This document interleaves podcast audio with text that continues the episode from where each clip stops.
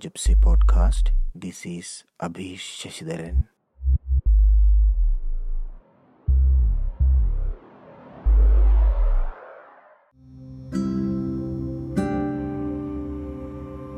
Today, I am happy to share the Project AAA interview with Adil Hussain. Adil Hussain is an Indian actor who has worked in film and theatre. He has worked nationally and internationally, and he has taught in theatre and film schools and universities in India and abroad. The audio interview was taken from Rosa Luxemburg Strasse, Berlin on 17th July 2017. Dear Adil Hussain, uh, thank you and welcome to Project AAA. I have certain questions. Uh, first one is please say about your current research. Uh, well, mostly I had been working in films since last um, eight years, and I did a piece of theatre in between for three years. Um, the area of focus was how is it possible for us to be in touch with our creative reservoir at will without waiting for that moment, like when things will happen and we are going to wait for that moment. But as an actor in theatre, on the stage, and also uh, in front of the camera, I can't just wait. I have to deliver at the word go. Third bell rings and I have to start. And the director says action, I have to deliver in my highest possible ability. So that area of research was that how I can be um, in touch with my most most um, how do you say that? It it would be it's like how can I be in my best of my performing body so that inspiration flows and I just become the instrument. So this is the aspect is that being an instrument of the flow of the inspiration, or I, in Indian language, I call it the goddess of creativity. I allow the goddess of creativity to take over my instrument. And that had been my area of focus since 2004.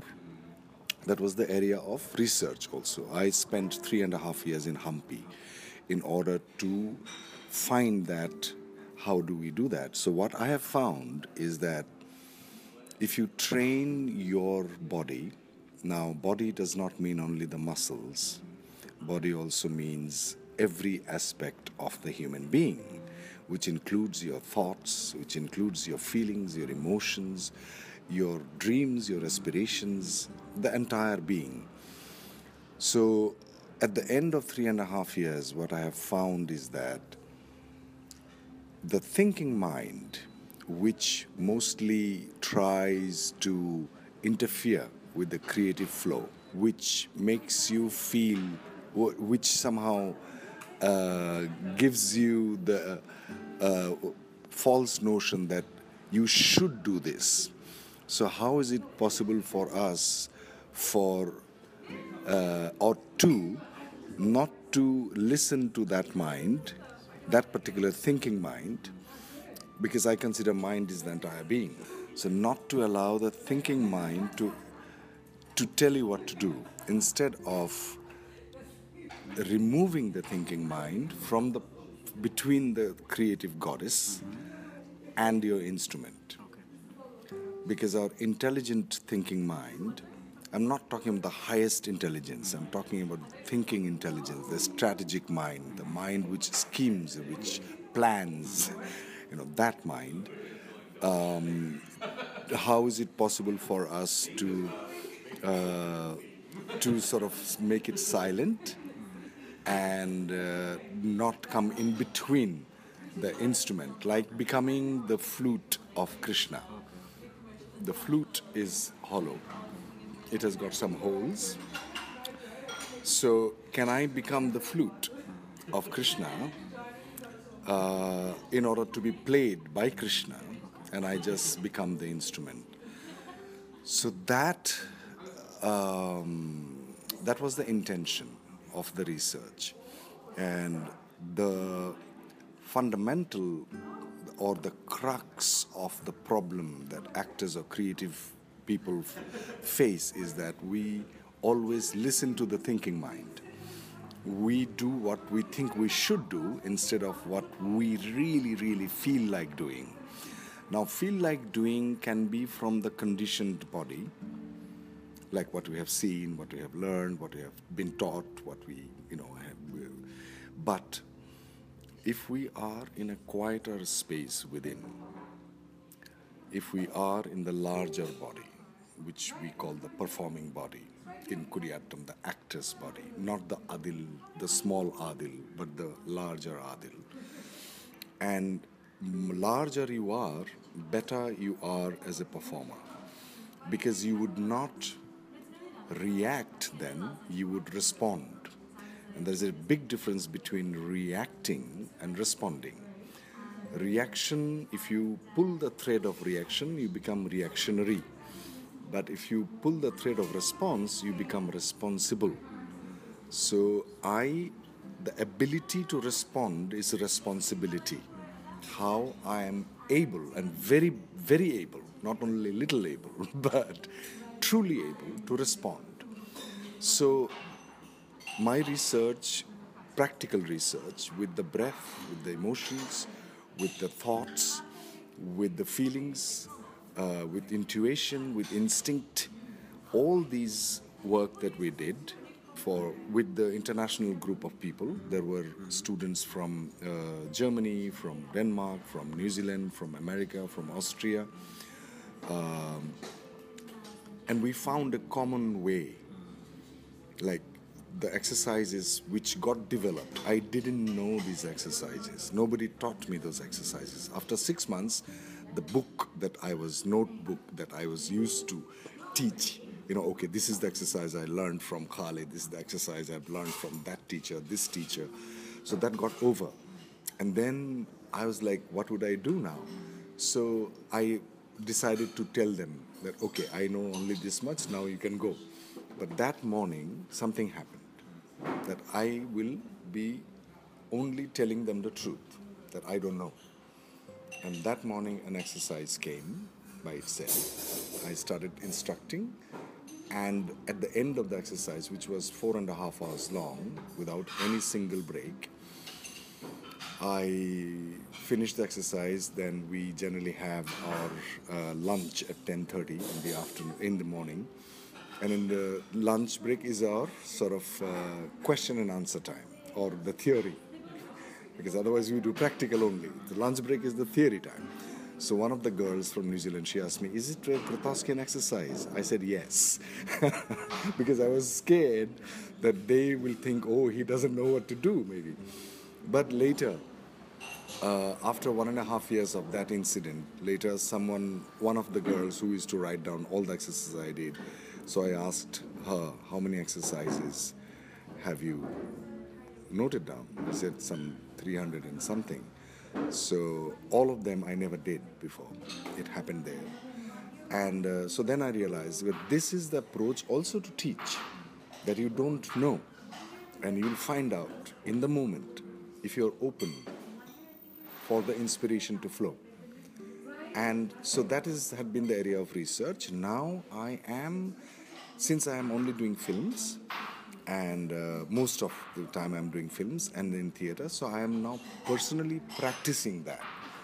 That I am not going to think about what I'm going to do, but I'm going to read the script as many times as I can so that the five W's of Stanislavski, I know who am I, what am I, blah, blah, blah, but I'm not going to think about. And I learn my lines so that I don't forget the lines.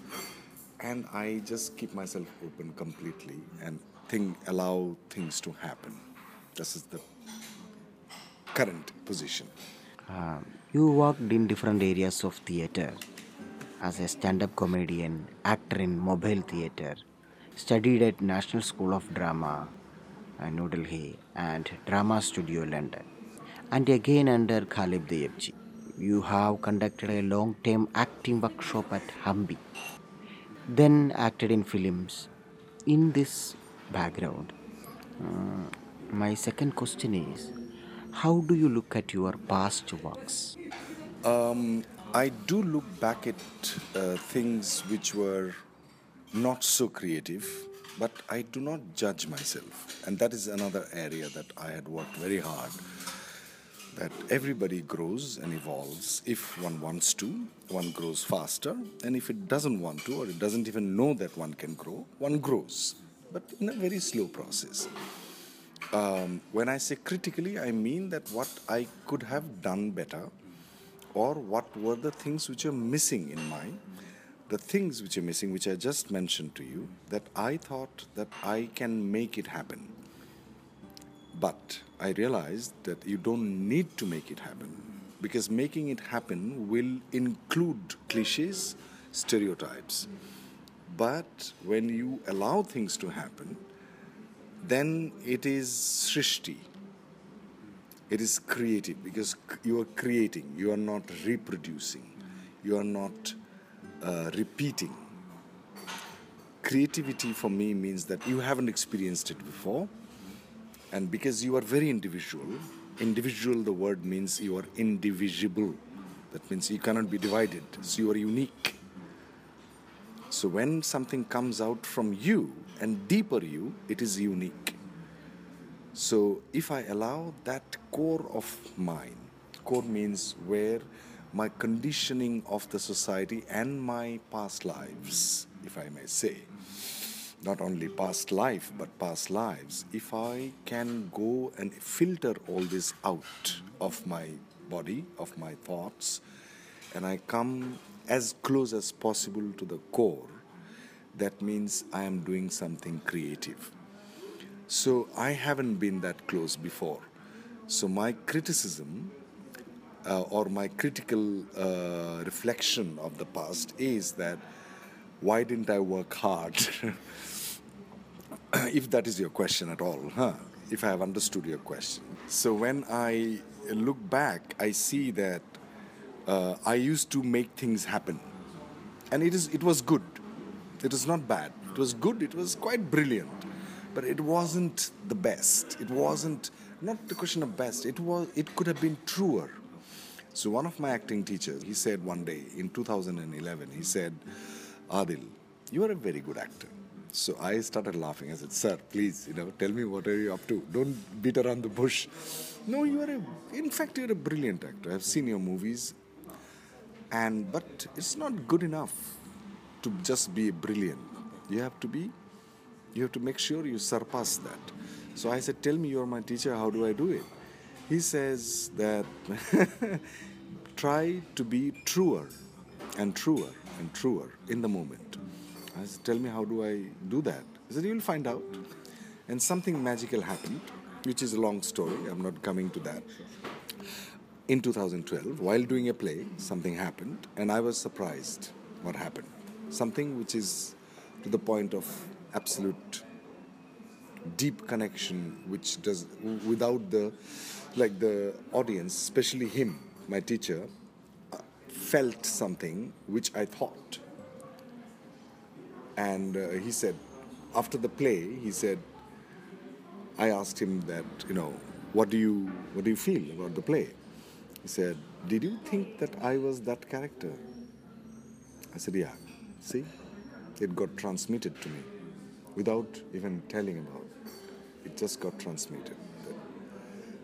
And um, so something, something magical happened. So that's the day I stopped making things happen. It's one day. It's not a gradual. Of course, I was ready for it, I'm sure. But that day, from that day, I stopped thinking about what I am supposed to do in a given space, whether in the rehearsals or in the performance. I don't know what to do, and it will happen. So, not knowing what to do is a place I think is the best. But of course, with your preparation of not to even think about it what to do is a big problem. It's the most difficult obstacle that actor can face. You don't think about what to do is the most scary thing. You're almost like jumping from the cliff without a rope. Either you fall and die or you fly. So I decided to jump without the rope and I flew that day. And from that day onwards, I have acting has become a pleasure and a joy for me. Otherwise, it used to be a burden on my shoulder to be good, to be better, you know, all that nonsense. Yeah. As an acting teacher, you develop your own methodology and you have evolved it over time. The last question is what do you have to say to the young generation who are in the area of academics and practice? I don't know if I'm qualified to give a message, but I can I can definitely share my views about what could be helpful for the contemporary actors, practitioners of art as a whole, not only for actors, yes, because acting is my forte or the that the practice that I do. I feel that it is important to pose some questions, not intellectual questions only, but the basic fundamental questions. Why do I act? What is it? It's nothing wrong or right about acting or practicing to become famous, to become, you know, known or to earn money. But I think if you look at the current society, that art can become a, a practice where it may bridge the op- different extreme opinions that people have about truth any kind of ideas any kind of uh, person personal individual person it can bridge that gap it can create spaces for dialogue which is art should do. It, it will enlarge your heart. It will allow you to look at the same truth from different perspective. So if we if we somehow really realize it not only belief in intellect but really physically if you have realized it if you have experienced it within yourself then only it is possible to impart the same message if you can say to the other if i do not believe in it if I only believe in it only for the sake of the play but not practice it in life, I must practice in life the fundamental truth why I do what I do, and especially practice of art. If I do not believe in it, and if I don't practice in it, and when you practice, it becomes wisdom because you find so many ways to transmit, to communicate in a deep level with the other person. So I think a practitioner of art, um, after a certain point of time, may ask this question that why do I do what I do? What is the intent behind? When I say intent, it is not what not an intellectual thought, oh, I am practicing art because of the goodness of society. It is not a thought. Is your energies, that means, is your being inside actually feel that? Or am I just trying to be noble outwardly, not inwardly? Do I really believe? Do I really, have I become that person? It is not easy to become that person, but you have to practice it uh, with a lot of vigilance constantly in life to become that person that, yes, what I do is not only good for me, but it should be definitely good for me. Now, when I say good, it's not about wealth physical wealth, it's about inner wealth, it's about largeness of your thought, your ideas, your, your um, heart, if I can put it in an esoteric way. But also, it is also good for the other or others or the society. And if that can be kept or understood or realized, I think the world will be a better place to live. Thank you for your time. Pleasure. Thank you. Okay.